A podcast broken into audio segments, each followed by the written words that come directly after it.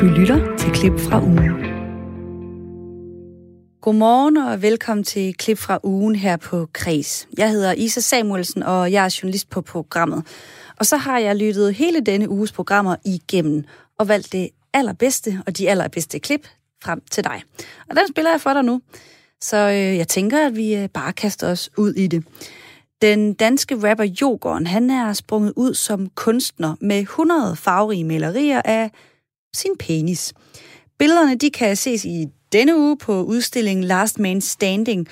Øh, Jokeren giver pik til Danmark på Hornstedts Galleri, Strayfield Gallery i Hellerup. Og det tænkte vi ret meget over her på Kres. Og så undrede vi os lidt, for der er mange peniser og faldersymboler i kunst. Men hvad med det kvindelige kønsorgan, kussen? Er den overhovedet præsenteret og repræsenteret i kunsten?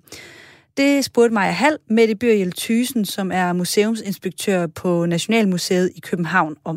Ja, altså det er der jo, og øh, vi har øh, en del eksempler øh, på dem. Jeg synes egentlig, det er ret tankevækkende, at vi måske særligt skal tilbage til brydningstiden omkring 60'erne eller 70'erne for at finde øh, måske nogle af de mere sådan provokerende værter, øh, værker. Jeg synes, vi skal, det, det er svært at finde nogle gode eksempler, sådan, der er bare øh, 5-10 år gamle. Ja, fordi... Øh, og dem skal vi lige se på de her eksempler. Men der er altså, man kan sige, der er en længere tradition for, at, at det har været mænds seksualitet, der har været dominerende, og øh, at det var mænd, der var kunstnere, ligesom videnskabsmænd og forfattere, og så måske også naturligt nok deres seksualitet, der er kommet i fokus. Men du siger, der også er nogle eksempler, vi skal bare lidt længere tilbage i, øh, i tiden. Øh, og de store eksempler, det er fra 60'erne. For eksempel øh, en øh, kunstner, der lavede en kusse, som man kunne gå ind og ud af. Hvad er historien bag det eksempel? Ja, jamen det er den kunstner, Niki de Sangfal, som laver det værk faktisk til Moderne Museet i Stockholm, der hedder Hun. Og det gør hun i 1966. Og, og til dem, der ikke kender værket, så skal man simpelthen forestille sig, at det er en, øh, en, en kæmpe kvindekrop, der ligger på ryggen med, med spredt ben. Og så kunne man simpelthen sådan gå ind og ud af, øh, af kvindens øh, kusse. Og det, der så var, var det magiske, det var, hvis man gik ind i den her, så var der alle mulige forskellige elementer øh, inde i den her øh, øh, kvindekrop. Så den blev også lidt set på som sådan en, en legeplads for, øh, for voksne, og blev altså et, et kæmpe, kæmpe, kæmpe hit. Så sådan en installationskunstværk. Og noget, der også blev i hvert fald skabt enormt meget omtale, det er kusumaten, et dansk eksempel. Hvad gik den ud på? Jamen, det er jo folkene bag den her meget omtalte bog, øh, Kvindekendt i krop, der øh, jo øh, lavede en, øh, en såkaldt kusomat. Og det er en, en stol, og så der, hvor man sidder ned, der er der så et hul, og nedenunder er der et kamera og nogle lamper. Og så bliver kvinder simpelthen opfordret til øh, at sætte sig på den her stol og få taget billeder af deres øh, kvindelige kønsorgan, for på den måde at afmystificere øh, hvordan er det egentlig, vi ser ud for neden? Og i virkeligheden også for at mangfoldiggøre, hvor forskellige kan, kan kusser i virkeligheden også se ud. Så på den måde var det måske også næsten mere et, sådan et, et oplysningsprojekt, øh, end det egentlig var et, øh, et, et kunstværk. Men det er i hvert fald også noget, der herhjemme har fået stor øh, omtale, og det var jo også meningen, at alle de her billeder netop skulle udstilles bagefter. Og tror du så, det er fordi, at det sex sælger, eller det, man skal i hvert fald sige kønnet sælger, at de får så meget omtale, netop de her to eksempler? Eller er der den er der større historie i det?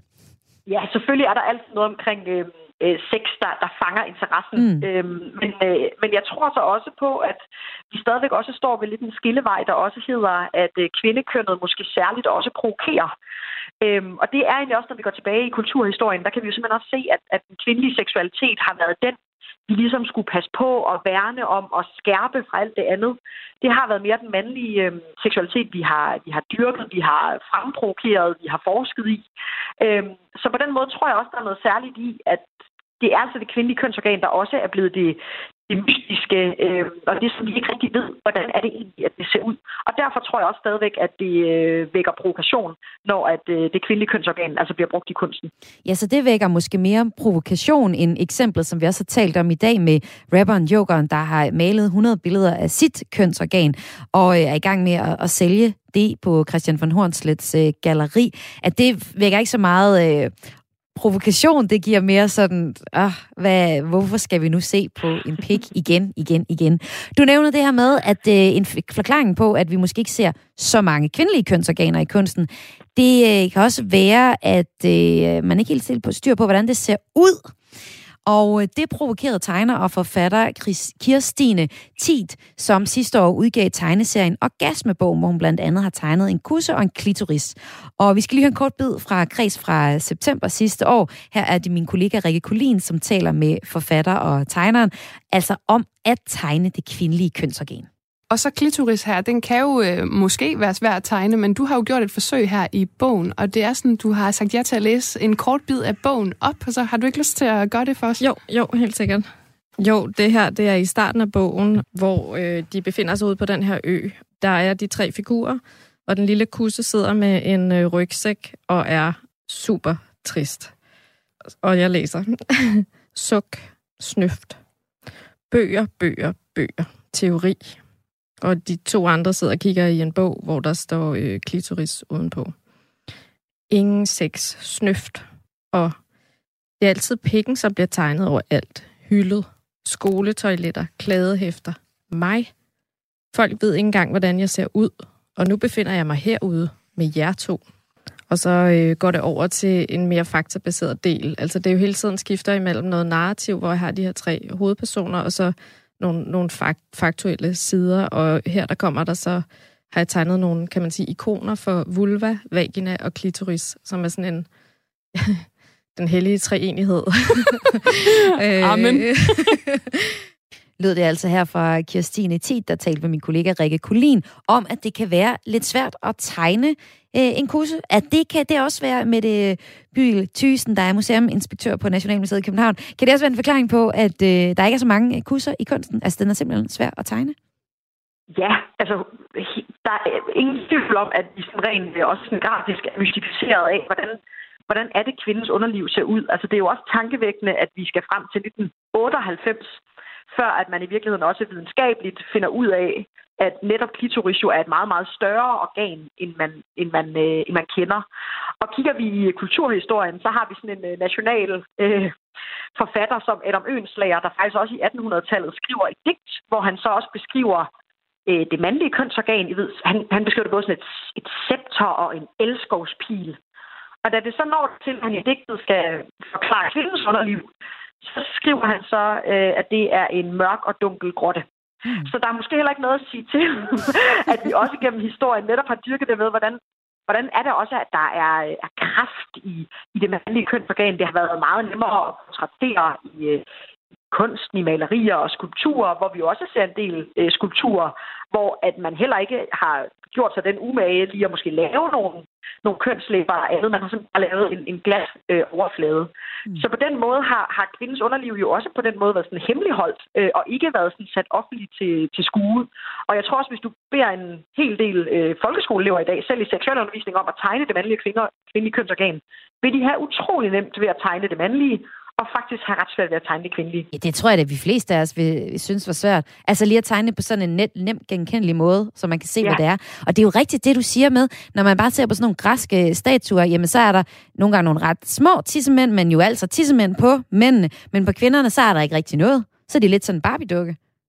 Ja, og det er jo også det, man har jo også som kunstner, måske også netop fordi kunstnerne har været mænd, har man ja. jo også gjort noget ud af den sådan øh, Så har man kunne kigge på sig selv. og, ja, og man har jo også ja. gået ned i at give dem nogle detaljer ja. og, og, og former og sådan noget, hvor, hvor det andet altså øh, har været mere dækket. Der kan man måske sige, at, at den, den kvindelige øh, pangdang i kunsten altså mere har været, været, været brysterne, som på mange, for mange jo måske også er sådan lidt lettere tilgængelige og meget øh, nemmere at visualisere. Men hvad så med fremtiden med det? Altså, øh, vi er, jo blevet, vi er jo blevet bedre til at tale om både øh, kvinder og mænd i kunsten, og der skal også være plads til og rammer for, at kvinder kan være i kunsten. Er der så også ved at være plads og rammer for, at vi kan se nogle kvindelige kønsorganer i kunsten? Ja, altså det, det er på alle mulige måder, hvad der gælder øh, krop og køn og seksualitet, så står vi jo midt i en virkelig sådan spændende brydningstid. Og jeg synes også allerede, at man har kunne se det sådan sprede sig lidt i forhold til workshops, hvor der bliver lavet kussetryk. Øh, der findes mm. øh, vagina, øh, julepynt og, og, og smykker. Så jeg tror virkelig, der i de kommende par år vil blive, øh, blive taget en, en, en kamp, og virkelig også sådan... Øh, øh, slået en, en, en, en sand i streg og sige, nu, nu, øh, nu tør vi altså godt dyrke det her med det, det kvindelige øh, underliv. Det skal ikke længe være noget, noget mystisk. Vi skal altså have det, have det frem i lyset. Så jeg tror bestemt, vi kommer til at se, at der kommer altså meget mere øh, kussekunst på banen. Sådan lød det altså fra Mette Byrjel Tysel, som er museumsinspektør på Nationalmuseet i København. Her på Kreds, der har vi samlet et stærkt hold af kulturagenter. Syv forskellige danskere, der bor fordelt i hele landet, og som vil anbefale dig og mig de bedste kulturoplevelser der, hvor de bor. Det er en slags lokalguide, der kan præsentere dig for nogle af de oplevelser, du måske ikke opdager af dig selv. Så frem med papir og pen, og især hvis du bor i det sydjyske.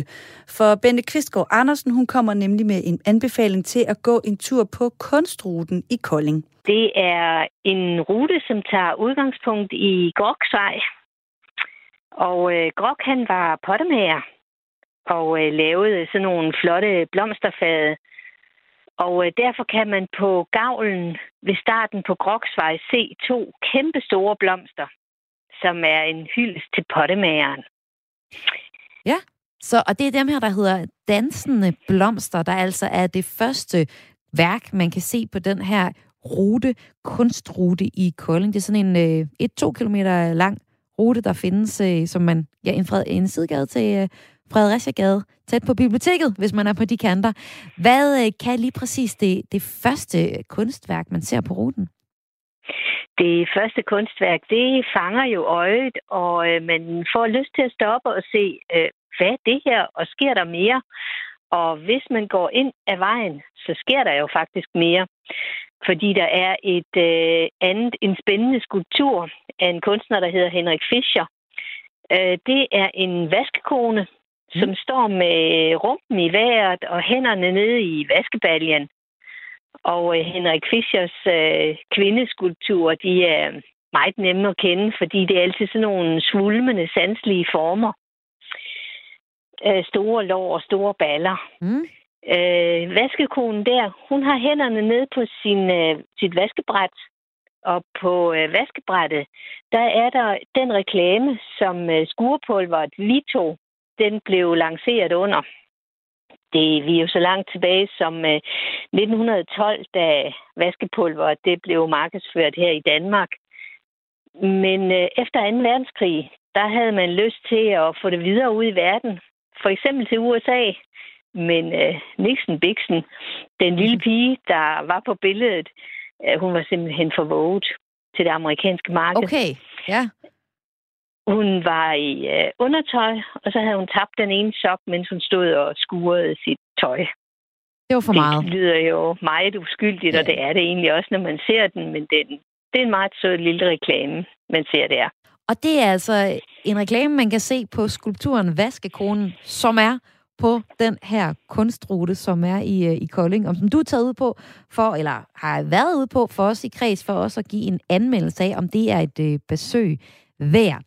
Og, og den her vaskekone, er det din favorit på turen?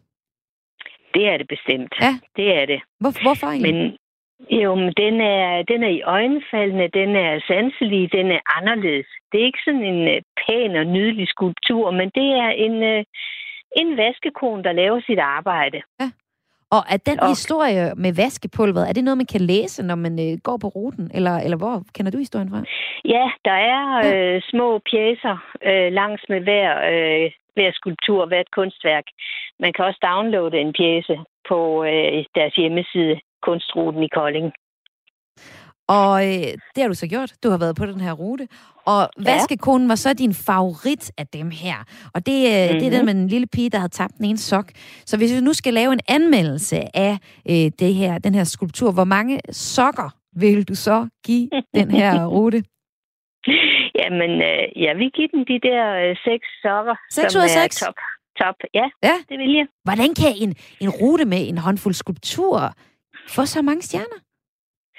Eller ja, det sokker den. er det jo, ja. ja, det var sokker, du valgte. Ja, det, er det kan den, fordi at øh, den, øh, den tager udgangspunkt i et arbejderkvarter i Kolding. Den viser de mennesker, der boede der, og de jobs, som de havde. Så det er, det er noget, der er reelt er sket for, dengang, og som vi kan mindes i dag. Der øh, lå også en sølvsmedje, og der er en skulptur, som hedder Skeen, som øh, er en kæmpe stor sølvske, som man kan sætte sig på. Den kan virke som en bænk, men det er jo en ske. Mm. Øh, så er der en kæmpe stor margarinedåse, som øh, også viser den margarinefabrik, der var i Kolding. Og den margarine, du kunne få i Kolding, den var særlig lækker. Fordi mm. i modsætning til andre margariner, der var den her lavet på kernemælk. De andre, de var lavet på skummelmælk. Øh, den eksisterer ikke mere, fordi da supermarkederne overtog salg af margarine, så, så kunne det ikke svare sig, så var den for dyr at producere. Så den her kunstrute i Kolding, den får altså topkarakter, fordi den virkelig tager fat i de ja, lokale historier og giver mm. noget kunst til det. Hvem er det, der skal til ud og opleve den her tur? Jamen, øh, det skal dels kunstinteresserede, mm. men det kan familier også, fordi mm. den sidste skulptur, øh, Marinedåsen, den står lige i udkanten af legeparken, som øh, er også et dejligt sted i Kolding, hvor der er rutsjebaner, klatrestativer, sandkasser og alle mulige gode børnelejeting. Der er lavet øh, Koldinghus som en, et øh, leje-klatretårn med en rutsjebane også. Så øh, børnene kan få lidt kultur sammen med deres forældre, og så kan de få lov til at lege bagefter. Det sagde Bente Kvistgaard Andersen, vores kulturagent fra Kolding. Nummeret 45 Fahrenheit Girl er på toplisten over de mest spillede numre i dansk radio lige nu. Men Drew Sycamores mega-hit her, det skal du nok få hørt. Og derfor så præsenterer Kreds hver onsdag ugens alternative banger. Det er et alternativ til den musik, du finder på alle de store hitlister. Og sammen med Søren Korsgaard, der går Maja Hall altså øh, i krig med den alternative banger. Søren Korsgaard, han har musikbloggen Musik mig blidt, og ugens anbefaling får du her. Ja, det nummer, der hedder Green Screen. Øh, det er en fyr, der hedder Carl Sagan, en øh, musiker og producer fra London. Og øh, lad os lige høre et øh, klip af det her nummer, inden vi dykker ned i det og ser på, hvad det virkelig kan. Unlike you, I feel elation. Yeah. Those simple pleasures don't ruin the moment. Don't call it basic. Did you really read the classics on your shelf? Did you really think that hard mattress would help? Did you really think that I could be your world? Did you really think they're still diving for pearls? Did you really not see it coming at all? Did you really, did you really buy that back? Det er en alternativ banger, vil jeg sige. Søren, hvorfor har du taget det med? Øh, jamen, det har jeg, fordi at, øh, at altså, som man kan høre, så lyder det jo sådan ret poppet, men alligevel mm. så øh, synes jeg, det følger sådan nogle alternative veje, som gør, at det alligevel øh, stikker lidt ud fra mængden. Øh, det har for eksempel ikke rigtig noget vers eller noget omkvæd i klassisk forstand, mm. men øh, man har sådan sit eget uforudsigelige flow. Øh, det kan man blandt andet høre ved, at det starter med sådan ret øh, sådan, det starter ret abrupt, ja. øh, med sådan en markant beat og en tyk bas, men uden at det egentlig er rigtig en intro. Okay, lad os lige prøve øh, at høre øh, introen, ja. Those blue lights are so nice. Like waves when you're so tired. You're five on the up. Ja, så det her, det er introen på sangen. Hvordan yeah. bryder den, altså den, det lyder jo som noget inden fra midten, midten af en sang ellers, men hvordan bryder introen egentlig sådan med klassiske pop-introer? Jamen, øh, altså, bare det, at den, den, den starter sådan øh, meget markant, øh, uden at der er et eller andet øh, lille øh, instrumentalt intro. Han starter lige, lige på hårdt med, med et beat, der bare går i gang, og så begynder han at, at synge. Øh, at, og ja, altså, det, det mangler simpelthen lidt en intro, som et, som et popnummer sådan, ofte har i hvert fald. Men det gør måske ikke så meget for nummeret. Altså, det giver i hvert fald nummeret noget, lidt noget andet, når man sætter det ja, på. Det, så bliver man sådan, wow! Ja. ja. Så øh, er der så vokalen. Den er nok den, der lyder et mest poppet, når man hører nummeret her. Altså, da jeg lige satte det på til uh, første gang, jeg hørte det, så tænkte jeg, ej, det kunne, være, det kunne nemt være noget, jeg egentlig hørte på en uh, pop-radiokanal. Men hvad er det, der er mm. særligt ved hans uh, vokal, synes du, Søren? Øh, jamen, det er, at han bruger den sådan uh, ret rytmisk. Uh, egentlig så synes jeg, det er sådan en, en, en sjov blanding mellem uh, almindelig sang, kan man, kunne man kalde det, og så sådan mere rap og spoken word. Altså, det, det har sådan et, et, et flow over sig. Sådan lidt... Øh, øh, sådan et hakkende stil, han kører, sådan, som minder lidt om, om, om rap, synes jeg. Øh, altså, vokalen følger nogle forskellige rytmiske mønstre, simpelthen. Øh, og det, det gør, at det, det ikke er sådan en helt almindelig sang bare, synes jeg. Og jeg har fundet øh, et af de steder i sangen, hvor man særligt kan høre, at vokalen er mere end bare poppet. Den kan lidt ekstra her. So how many doors open? How many just wait lines? Haven't I lost faith? Yeah, doing the whole you style. You in the sunset. No, never be hot or high. Never without ombre. Never without Wi-Fi. Og det her, du øh, pointerer, der kommer det her, bliver lidt mere rappende, spoken word-agtigt. Men det er vel egentlig også noget, vi ser i andre popmusikers øh, numre lige nu. Altså, jeg får sådan lidt en Justin Bieber-vibe lige af det her øh, stykke. Mm. Ja, altså, som det er med, med pop, så, så øh, det blander sig tit med alle mulige andre mm. genrer, øh, som også er populære, og, så det nogle gange kan være lidt svært at skille genrerne ad. Mm. Øh, ja. Så er der noget øh, andet særligt ved det her øh, nummer. Det er, at der også flere gange er kirkekor i sangen. Hvad øh, synes du, det giver til nummeret? Jamen, øh, jamen det her kirkeagtige kor, det, det bryder sådan med det der lidt mere poppet, poleret, sådan Justin mm. Bieber-agtige udtryk. Øh, det ligger som sådan en melodi i, i baggrunden, der gentager sig gennem hele nummeret, men nogle gange bryder det også igennem, sådan, og står, står nærmest alene. Øh, jeg synes, det tilføjer sådan noget atmosfærisk, øh, noget, noget melankolsk dybde til nummeret, som, øh, som indbyder til refleksion også, at man lytter på en anden måde, når, man, når det får den her lidt melankolske dimension. Det er noget, jeg generelt godt kan lide i musik og også i popmusik, at, det, at, det, at det, de får sådan lidt melankoli drøbet, drøbet i sig. Øhm, og, øh, og så synes jeg også, at det her kor, det, det, det fungerer lidt som sådan nogle ånderhuller i nummer, som skaber noget kontrast til resten. Sådan at, øh, ja, resten er ret intenst, men de her, det her kor, når det står alene, så, så, så er det sådan lidt stillhed for stormagtigt. Åh, oh, lad os prøve at høre det, ja.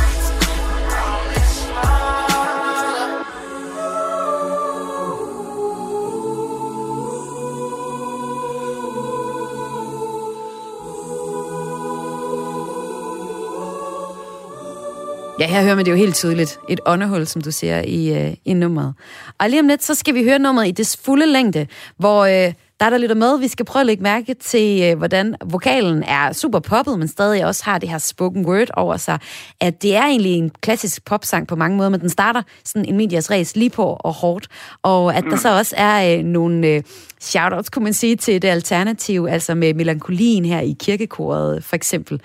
Og øh, lad os prøve lige høre, altså, det er ham her, britiske Carl Sagan, som der står bag nummeret. Han er ikke blevet nogen stor kunstner endnu. Det er fra hans øh, nye EP, Hyper, der øh, lander, er lige landet, tror jeg. Er det ikke sådan? Jo, den landede for et par måneder siden. Ja. Jo. Men øh, hvorfor mener du, at man skal holde øje med Carl Sagan i det hele taget, altså? Øh, jamen, det synes jeg, man skal, fordi han, altså, han laver den her øh, klassiske øh, elektroniske pop, eller sådan en, der er meget op i tiden, men han, men han blander sig i mulige andre genrer, altså blandt andet sådan lidt, øh, lidt hiphop, lidt jazz. øh, øh, men alligevel så dekonstruerer han, han, de, han dekonstruerer på en måde pop, synes jeg. Øh, altså udgangspunktet er pop, men, men han, han vender det, hele, det hele sådan en lille smule på hovedet, øh, uden at øh, det er på bekostning af øh, melodiske og sådan lyriske hooks. Altså der er ikke noget, der, der fanger og fænger. Sådan synes jeg. Ja, det her nummer, det kom jo faktisk for et halvt års tid siden, men øh, er jo nu på hans nye øh, debut-EP. Altså, tror du egentlig, vi på et tidspunkt kommer til at se ham på hitlisterne? For jeg synes jo, det er ret poppet, det her nummer. Altså, det, jeg kan ikke se, hvorfor man ikke skulle kunne det, men det, nogle gange så tror jeg, det handler meget om, øh, at øh, de her popkunstnere, de bliver promoveret gennem de rigtige kanaler, mm. og det har nok bare ikke blevet, i hvert fald ikke i, hvert fald ikke i Danmark. I hvert fald ikke endnu. Nu promoverer vi ham, og Søren øh, Korsgaard, tak fordi, at du kom med ugens alternative banger. Det var slet. Og det er altså nummeret Green Screen af Carl Sein. Those blue lights are so nice Like waves when you're so tired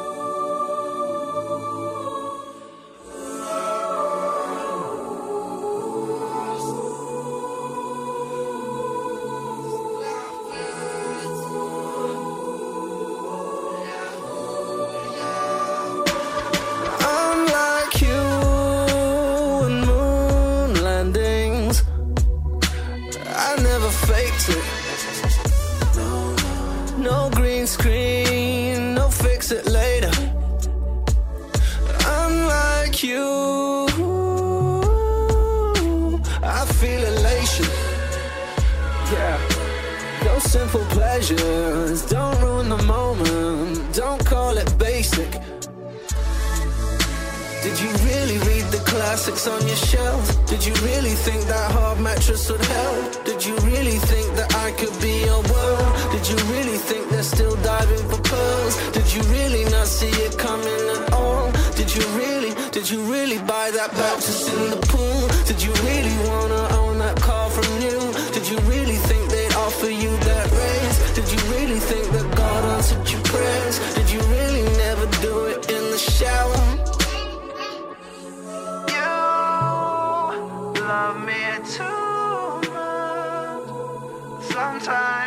know you should let go.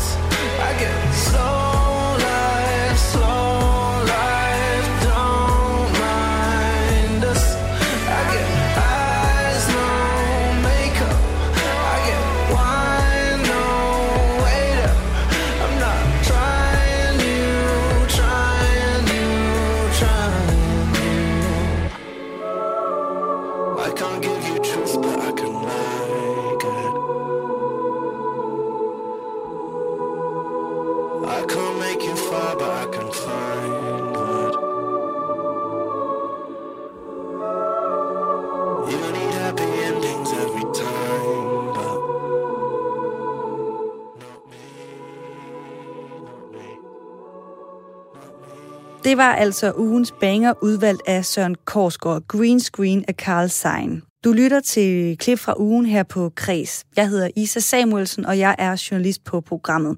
Og så har jeg lyttet alle Kres-timerne i den her uge igennem og valgt de bedste klip til dig.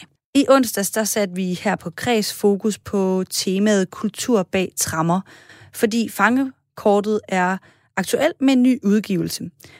Fængslet, det har altid været en inspirationskilde for popkulturen, og det er noget Anne-Katrine Nahl Christensen, som er museuminspektør ved fængslet i Horsens en masse om. Og fængslet, det er altså det tidligere Horsens statsfængsel, der nu er omdannet til blandt andet museum, konferencecenter, vandrehjem og kontorfællesskaber.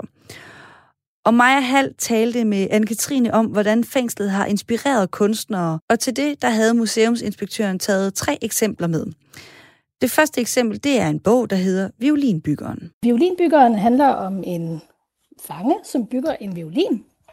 Det er en bog, som udkom i 2011, skrevet af Henrik Strobe.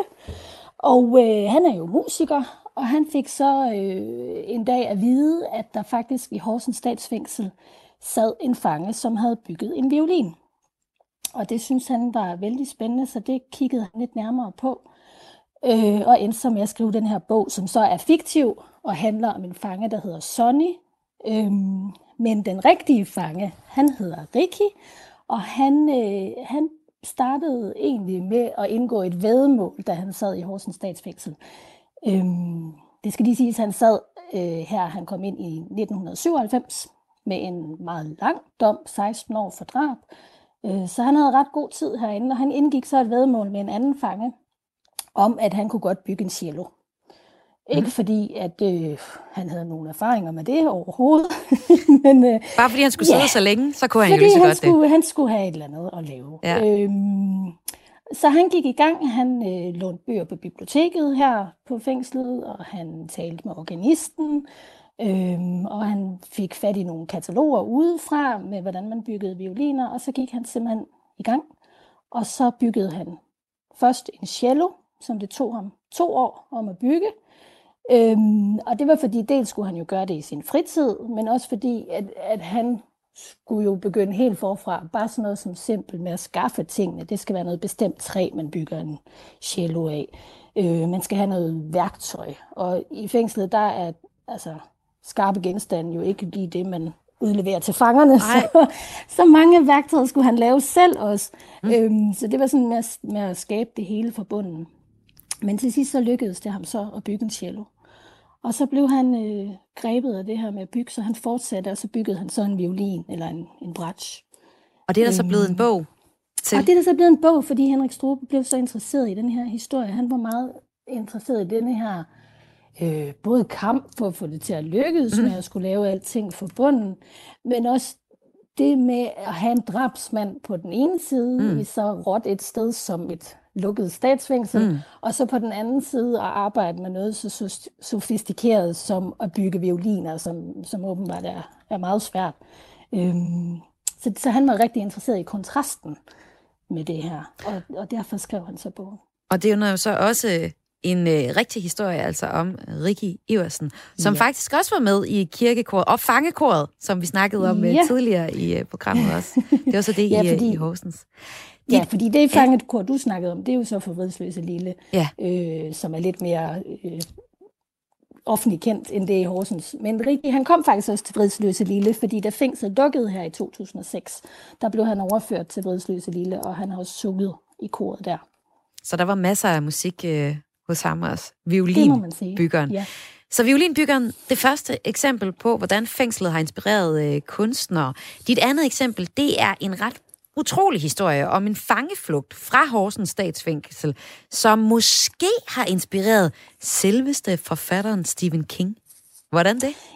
Jamen, øh, historien det er, at det er en fange, der hedder Karl August Lorentzen, mm. som kom her til Horsens i 1949 også med en meget lang dom. Øh, faktisk så vidste han ikke præcis, hvor lang tid han skulle sidde. Øh, men han vidste, at det havde han ikke lyst til, så derfor så øh, flygtede han. Og han flygtede på en helt utrolig måde ved at øh, bygge en tunnel, eller grave en tunnel ud under fængslet. Den var 18 meter lang, da han var færdig med den. Øhm, og når nu at vi så tænker lidt, at Stephen King han har været inspireret af Lorentzens flugt, så er det den novelle, han har skrevet, som hedder Rita Hayworth og Shawshank Redemption, eller mm. Anne's Shawshank Redemption, som er blevet filmatiseret senere til, til filmen Shawshank Redemption, eller En verden udenfor. Øhm, og det er jo meget samme historie. Det er en fange, som sidder utrolig lang tid i fængsel, som så også flygter gennem en tunnel. Øh, så der er ret store ligheder. Men der er også det her med, at, at øh, Andy, som fangen hedder i, i filmen eller i bogen, han mener, at han er uskyldig dømt. Og det øh, mente Lorentzen også han var. Det var Lorentzen ikke, men det mente han i hvert fald, han var. Det var mm. i hvert fald, han var ikke tilfreds med den dom, han havde fået. Øh, og så det her med, at, at han laver tunnelen fra sin celle Jamen, det er simpelthen så tegneserieagtigt, at han gør det. Noget andet. ja. Altså, virkeligheden overgår jo fuldstændig tegneserien der, men han lavede Jamen, simpelthen... Det. Gravede et hul. Hvordan gravede han et han hul? Gravede, jamen, øh, det er en, en lidt lang historie, men, men han havde et skab i sin celle, hvor mm. han kunne tage øh, bagpladen ud af mm. skabet. Mm. Og, og derigennem kunne han så komme ind i et lille hulrum under en trappe, og der gravede han så ud under gennem fundamentet og så ud under fængslet tværs over en, en forgård. Øhm, og man kan se det her hul, hvis man besøger Horsens statsfængsel. Man kan se, at vi har genskabt ja. hele tunnelen, så man kan, man kan nærmest gå igennem tunnelen. Øhm, der kan man så sige, at øh, i filmen, der bruger Andy 20 år på at grave den her tunnel. Lorentzen har gjort det på 11 måneder. Nå, men Virkeligheden er endnu bedre end filmen igen der. Men jo ret interessant, at der måske er blevet set til. I har ikke aldrig fået det, fået, fået det... Nej, det er noget, vi gerne vil have bekræftet Ja, på et bekræftet, tidspunkt. ja. Men altså, da han, da han flygtede Lorentzen, der var det den vildeste historie i Danmark. Ja. Altså, alle skrev om det, det stod i alle aviserne. Og vi ved, at selv dronningen, selvom hun ikke var ret gammel på det tidspunkt, hun har også hørt historien. Så det var, altså, det var kendt i Danmark. Og det har jo også spredt sig til udlandet. Det er noget, dronningen hun har siddet og fortalt til en eller anden middag, og så er det kommet videre, og så er det blevet til film lige pludselig. Nå, men det var i hvert fald vores andet ja. ret fede eksempel på, hvordan fængslet har inspireret kunstnerne. Og øh, så slutter vi med et tredje eksempel. Det er filmen Er. Det er dig, der hedder Rune, ikke også? Hvad har du egentlig lavet, siden du skulle på ferie vest? De er jo lige halvanden gang større, end du er. De går og venter på dig. De ved godt, du kommer. Hvad er det, du er bange for? Er det de der tattoo-bøsser? Er det dem, du er bange for? Hvor lang skal du sidde? Jeg skal sidde to år. Oh, det er en slem film. Jeg så den faktisk lige for nylig for første gang. Det er mm. altså filmen er, der er en øh, fiktiv historie med blandt andre øh, Pilo Asbæk, hvor øh, de, han, spiller en, åh, han spiller en frygtelig ærlig rolle, og det var nok det var virkelig der, vi han slog igennem i, i filmen er. Ja. Men hvorfor er den interessant i forhold til temaet om, om fængsler? Fordi det, som filmen er gør, det er, at øh, det er jo selvfølgelig en, en fiktiv fortælling, men blandet med rigtig meget fakta fra statsfængslet i Horsens. Jamen er det Og virkelig både- rigtigt noget af det, de oplever i den Ja, film? noget af altså, der det. er den der scene, som øh, er blevet berømt efterfølgende, den med, der hedder Mhm. Morgenkaffen. Mhm. Altså, hvor... Øh, altså en straf, som, som... Ja, du kan nok bedre fortælle om den. Man får noget kogende væske. Uh. Ja, man får kogende olie med sukker overhældt, som så giver nogle skrækkelige forbrænd, forbrændinger. Og det er en rigtig historie. Det var noget, der skete her i statsfængslet i Horsens den 3. april 2002. Øhm, Okay, så det er kun noget, der er sket en enkelt gang. Det er ikke sådan noget, der på jævnlig Nej, basis det er kun noget, der er sket en enkelt gang. Og Ja. det det, der er med filmen, er, at, at der, skal man, der skal man lige øh, tænke, at det er alle de ja, gode historier, alle de skrækkelige historier, som er samlet på meget kort tid. Mm. Så selvom at det er sket i Horsens rigtig mange af tingene, så er det jo ikke sket med få dages mellemrum. Det er jo spredt ud over tid. Og lige præcis denne her historie med det kogende olie, der udtalte den daværende fængselsinspektør i avisen, at det var det værste, de havde oplevet nogensinde. Så det er, altså, det er rigtig, rigtig slemt. Øhm, men det var det, der skete dengang, det var, at der var en fange, der fik overhældt øh, et par liter kogende olie og fik meget stærke forbrændinger på ansigt og overkrop. Men når Og den gryde har vi øh, i fængselssamlingen, så den eksisterer endnu. Både, både gryden, men også øh, kogepladen, den stod på for at varme olien op. Og øh, Anne-Christine, du nu arbejder du jo til daglig med at, at formidle historier fra fængslet i Horsens, det gamle ja. fængsel, øh, og nu museums- øh, og kultursted. Er I egentlig lidt irriteret, når kulturen nogle gange overdramatiserer øh, fængslet? Jamen, det er jo det, de kedelige historikere. Vi skal altid sige, ah, sådan var det ikke, og på den ene side og på den anden side. Men det fede er jo, at folk bliver interesseret i mm. det, og de kommer jo for at høre, hvordan har det så været i fængslerne. Jamen, det er jo, Så, jeg tror jo også, det vi øh, bliver fascineret af, det er jo den kreativitet, ja. der ligger. Altså, man har på den ene side nogle folk, der har gjort nogle øh, ubehagelige eller slemme øh, forbrydelser, men så har man også nogle mennesker, der er ekstremt kreative, altså der graver et hul for at, komme ud, eller blander sukker. Man kan synes, det er ulækkert og frygteligt, men det er jo også kreativt tænkt. Jeg tror også, det er det, Nemlig. der fascinerer. Nemlig. Og vi har jo mega mange gode historier. Altså, det er jo ikke kun... Lorentzen er jo nærmest bedre end, end filmen, ikke? Og sådan har vi jo mange andre historier, som er meget sjovere, end man, hvad man ellers lige kunne, kunne finde på. Så øh, nej, vi synes at det er fantastisk, at folk interesserer sig for fængselskultur, fordi det betyder jo, at de får lyst til mere, og så kommer på museum. Og hvis man skulle have fået lyst til mere, ja, så kan man altså tage forbi fængslet, som er museet i Horsens. I torsdags der handlede kreds om ensomhed. Musiker Lisa Smith, hun er aktuel med, den nye, med det nye album Sort Vin. Og ensomhed, det er en følelse, som Lisa Smith selv kender fra sit eget liv, hvor hun øh, skulle igennem en sorg over langvarig barnløshed. Men sangen, den skulle gerne tale til alle, fortæller hun.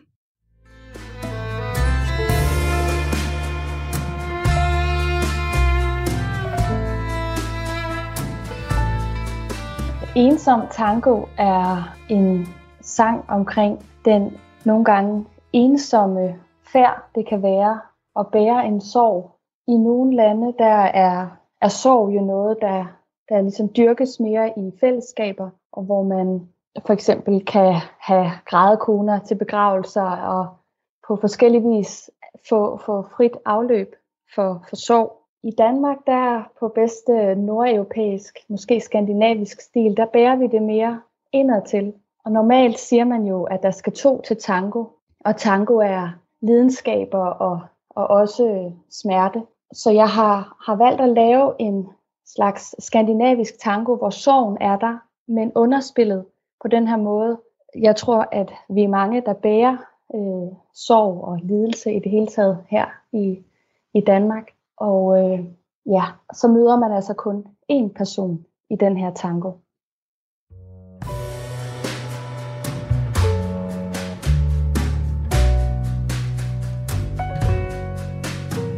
Jeg danser med skygger, ensomme trin.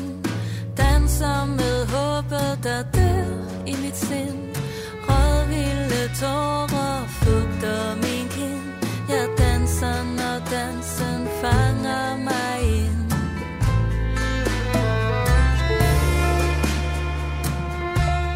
Jeg har faktisk aldrig selv danset tango, men jeg er- er percussionist. Det vil sige, at jeg i mange år har spillet forskellige rytmeinstrumenter og, og har en forkærlighed for ja, forskellige øh, rytmiske figurer.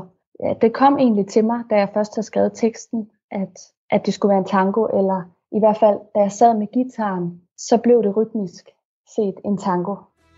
Jeg danser i sale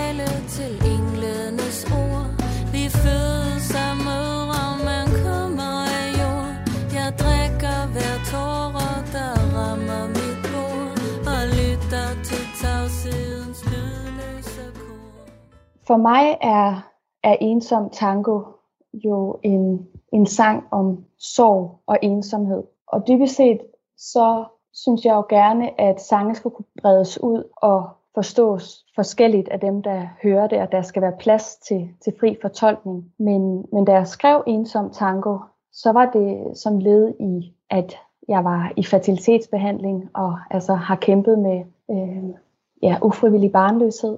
Og det er der udover sorg også en skam forbundet med.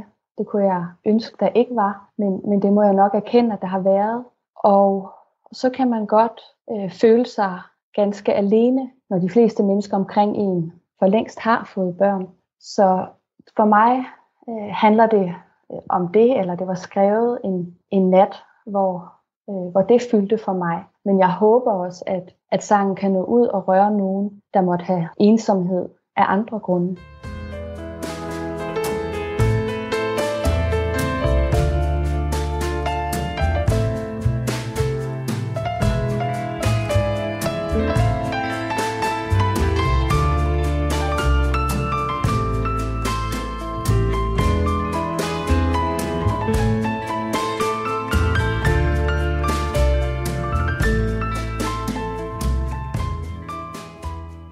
Omkvædet i Ensom Tango lyder, ingen hører det skrig, der forbliver på mine læber. Ingen hører det skrig. Jeg tror, at når vi på bedste nordeuropæisk vis øh, bærer øh, sorg og smerte mere stille, så er der måske et skrig gemt et sted, der også sætter sig i kroppen med fare for, at, at det ikke bliver forløst.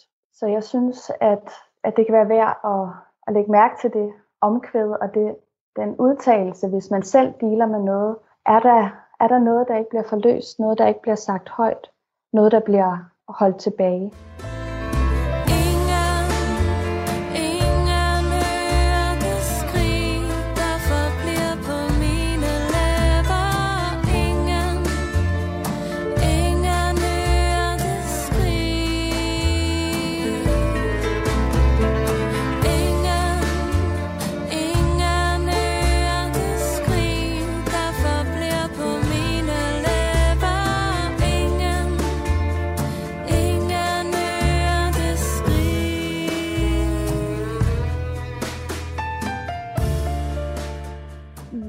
Tango er der et såkaldt C-stykke, altså noget, der hverken er vers eller omkvæd, men som melodisk set er en, en lang række gentagelser, hvor teksten hele tiden ændrer sig lidt. Det er, er for mig en måde at, at formidle, at i sorg eller anden form for, for lidelse, der er der mange gentagelser over det samme tema, at det hele tiden skifter lidt og kommer igen på forskellige vis. Så der har jeg sådan set lavet en melodi, der er, er meget enkel, mange gentagelser, men, men hvor ordene hele tiden skifter. Og så kan man sige, at, at violinen bagved bygger op og formidler noget af den smerte, jeg selv som sangerinde underspiller lidt i nummeret.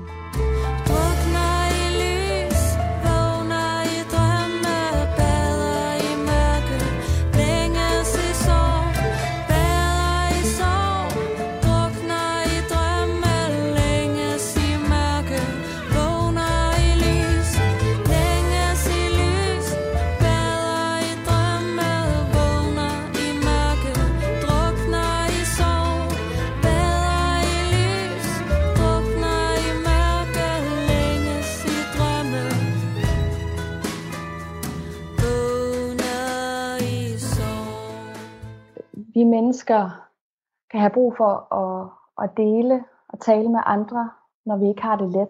Desværre er der mange, der umiddelbart tror, at hvis de taler med en, der har det skidt, så skal de give en masse gode råd, eller lige fortælle, hvordan man nu kommer videre. Og det, det gør sådan set, i hvert fald for mig, øh, at jeg kan komme til at føle mig endnu mere ensom, fordi der ikke er måske helt en forståelse af, at det er noget, der ikke bare lige går væk, og som man ikke lige kan fjerne med et godt råd, så kommer jeg i hvert fald til at lukke mere ned, og så bliver ensomheden større. Mens hvis den anden er i stand til at sige, hold dig op, det, det må være hårdt, eller det er jeg ked af, at du gennemgår, faktisk ikke behøver at sige så meget mere, så er man lidt mindre alene, fordi der er et andet menneske at dele det med.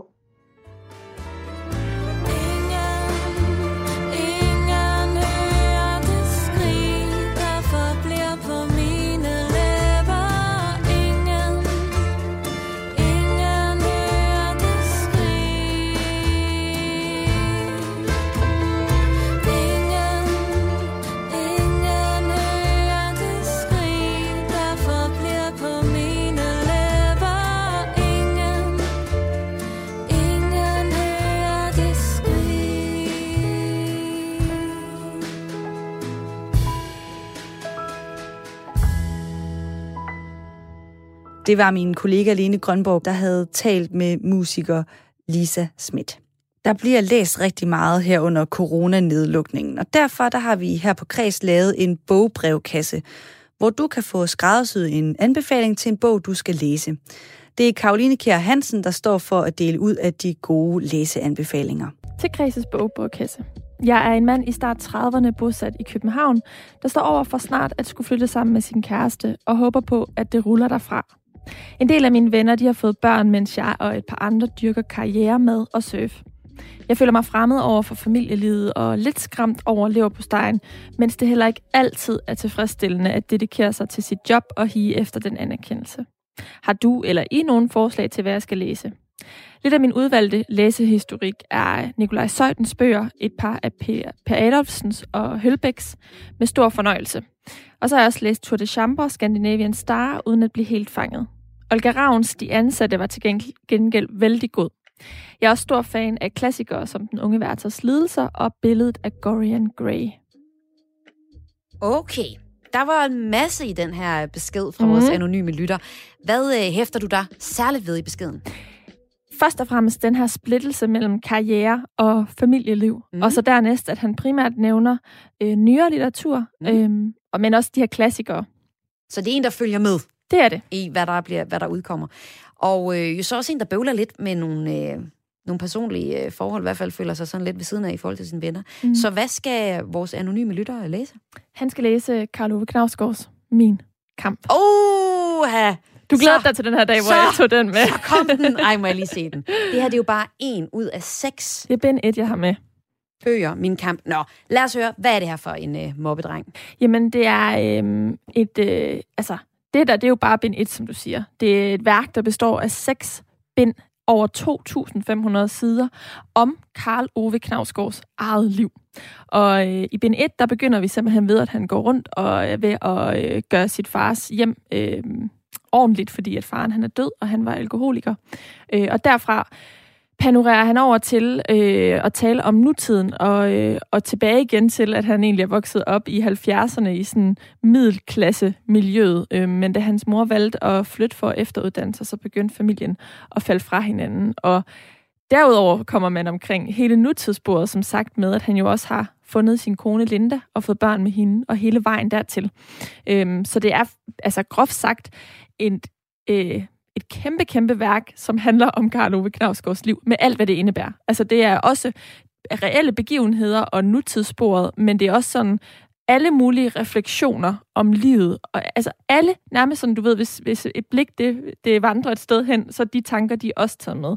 Og bind 6 er så øh, refleksionen over, at han har skrevet hele det her bind. Altså er han den mest selvoptaget mand i øh, øh, verdenshistorien? Det er der jo nogen, der mener, men der er jo også andre, der ved at læse hans værker, synes, at han er... Øh, altså ekstremt ærlig og menneskelig og usikker, og, øhm, og ser de sider af ham. Så øh, det er jo meget forskelligt, men, men det er virkelig blevet klassificeret som sådan øh, 2010'ernes mesterværk, altså da der skulle gøres op for, okay, hvem har virkelig betydet noget i 2010'erne, og der fremstår min kamp. Derfor har jeg også valgt at tage den med til vores lytter her, fordi at det er nyere litteratur, men litteratur, som øh, har klassikere, eller i hvert fald i min optik, og mange, mange andres får klassikerstatus.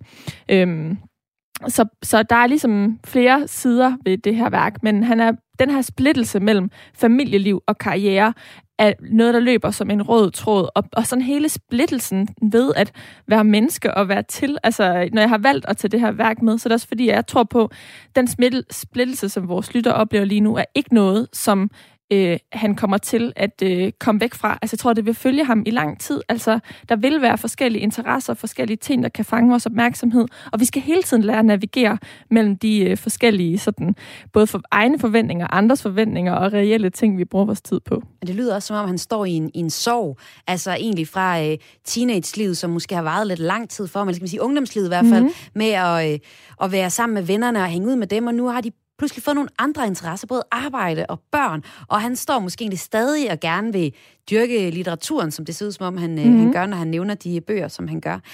Altså, øh, hvad kan den her bog helt præcist hjælpe vores øh, anonyme lytter med? Jeg håber, at øhm, den kan give ham et indblik i, at det at opleve, altså det at føle sig splittet mellem forskellige øh, vennegrupper og forskellige arenaer i sit liv, som det jo faktisk er det, han egentlig er, at det er altså noget universelt, det er han ikke alene om, fordi det synes jeg i høj grad, Karl Ove Knavsgaard er et eksempel på, at han er, og at det er altså noget, der følger ham igennem hele livet, og det er meget, meget menneskeligt at være det. Og så lyder det også som om, at vores anonyme lytter øh, godt kan lide at, at, at reflektere over tingene egentlig mm. med de bøger. Altså når, han, når, man, øh, når man læser, hvad var det, øh, Holbæk har han læst med stor fornøjelse. Og så synes han sådan noget, sådan noget som Scandinavian Star, Tour de Chambre, som er lidt mere, hvad skal man sige, poppet, må mm. man godt sige. Det, det kan man meget godt sige, let ja. tilgængeligt egentlig. Ja. Øh, det, det gider han ikke. Han vil godt have noget, der er noget tyngt i. Og det er der i hvert fald også i den her, fordi som jeg sagde, så er der jo alle de her refleksioner, som han får ved de konkrete øh, altså Carlo Knavsgaard, de konkrete ting, han gør. Og mange har faktisk fremhævet, at de føler, at det er nærmest som om, han taler, med, uh, taler til, til læseren, fordi at han er så direkte i sin henvendelsesform. Altså ligesom også bare meget hudløst tager alle detaljer med. Hmm. Og i alt i alt så handler øh, min kamp om Karl Ove Knavsgaards liv fra 2008 og så frem til 2011. Og overordnet set, så handler det om, at han lever et helt almindeligt middelklasseliv i øh, Norge i, og i 70'erne vokser han op med sin mor og far og storebror, så sker der en familietragedie, og det er også det, der ligesom bliver rullet ind i historien, og mm-hmm. noget af det, der sætter hans refleksioner i gang. Kunne du tænke dig en personlig anbefaling, så kan du skrive en mail ind til kreds, k r a e s radio 4 med et firtal.dk. Og så kan det altså være, at det er dig, der får en anbefaling i næste uge. Det var alt, hvad jeg havde til dig fra denne uges kredsprogrammer. Husk, at du altid kan lytte til alle kredsprogrammerne i deres fulde længde, der hvor du henter dine podcasts. Jeg hedder Isa Samuelsen, og jeg håber, at du får en rigtig dejlig lørdag.